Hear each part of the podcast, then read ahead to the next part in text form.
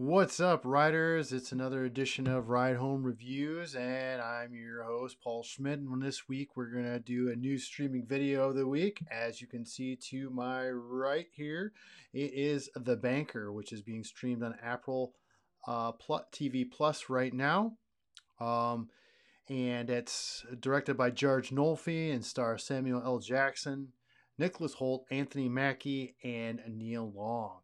Uh, before we get in that, do not forget to subscribe to Ride Home Reviews on your favorite podcasting platform, starting with Apple Podcasts, as well as subscribe on YouTube, on our new YouTube channel, and like on Facebook, follow on Instagram. We're getting right into it. What is the banker all is all about? Is a it's based on a true story of two African American entrepreneurs, starting with Anthony Mackie and his uh, his uh, his character Bernard, and um, who's deep into real estate, loves real estate, and then he uh, moves to Los Angeles and meets up with Samuel Jackson, and they come up with a scheme to get more real estate. However, they need a proxy, a white man proxy, who was played by Nicholas Hoult. Um, and then it shows their success and their ups and downs, and it's a unique story. Um, so, getting right into it, what did I like about this film? Well, first of all, I liked the story. The story was absolutely outstanding, um, and uh, you know, and I'm glad. I like how it's a little known, um, a little a little known um, true story about two gentlemen I didn't know about. Um, and I really liked the cast. I thought the cast was top notch. The the the main four players as well as the supporting players did a wonderful job, and the pacing was on point. Uh, uh, you know the whole the whole feel of the film was very very good. I mean, this is something that I like about George Nolfi. He's not going to wow you with some extracurricular um, stuff, but he's going to give you exactly what you need to paint the picture of the time. Um, I know he did, he did a really good job at, at showing the time period, um, a really good job at, at developing uh, the story and what the char- who the characters were and how they interacted with each other. I thought that was really, really well done.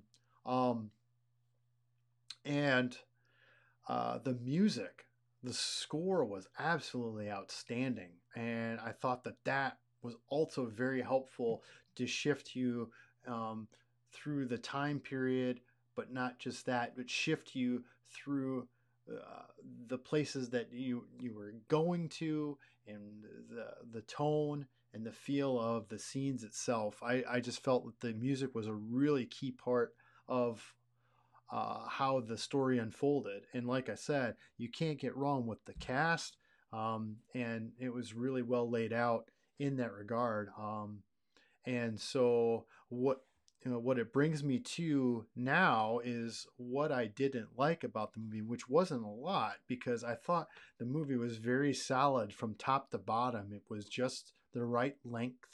Um, uh, I can't say enough about the the cast and you know just just the movement from back and back and forth and just some of the detail that was put in it. But the the aspects that I didn't like, um, number one, um, I thought that there there could have been some more fleshing out of certain um, relationships that were built that were obviously key to the overall story, but were skirted in some some areas. I felt like, especially towards the end, that things were getting a little rushed, and I didn't.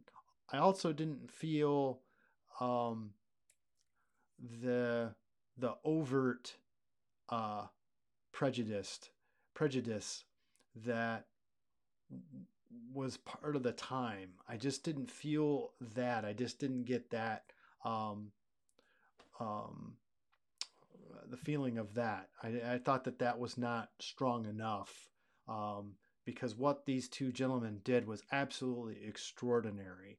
And I I somewhat felt like their their climb was felt a little seemed a little uh, I don't want to say easy, um, but portrayed in this film it was a little smoother, and I would have liked to see a little bit of rougher edges um, within that. And then lastly, the the last monologue bit. Uh, I I don't want to uh, call it too grandstandy, but I don't know. Um, you'll see what I'm saying when you see the film. So, uh, what to watch for? Uh, watch for. I thought this character, as even though she had maybe 10 to 15 lines in the whole movie, really had really st- struck me. Um, and that is the I can't remember the actress's name, but the character who played um, Nicholas Hoult's wife, uh, the character of Matt Steiner, his wife, because she had some real interesting moments um, that seemed like they were subtle, seemed very subtle until one blatant moment. And I really liked the positioning of that character.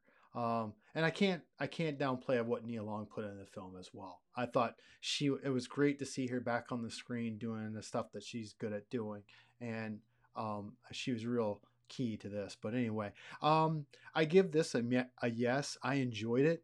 I thought it was a well constructed movie. I was really blown away by the people they were able to put in it. I mean, you had three leading men um, at one point or another.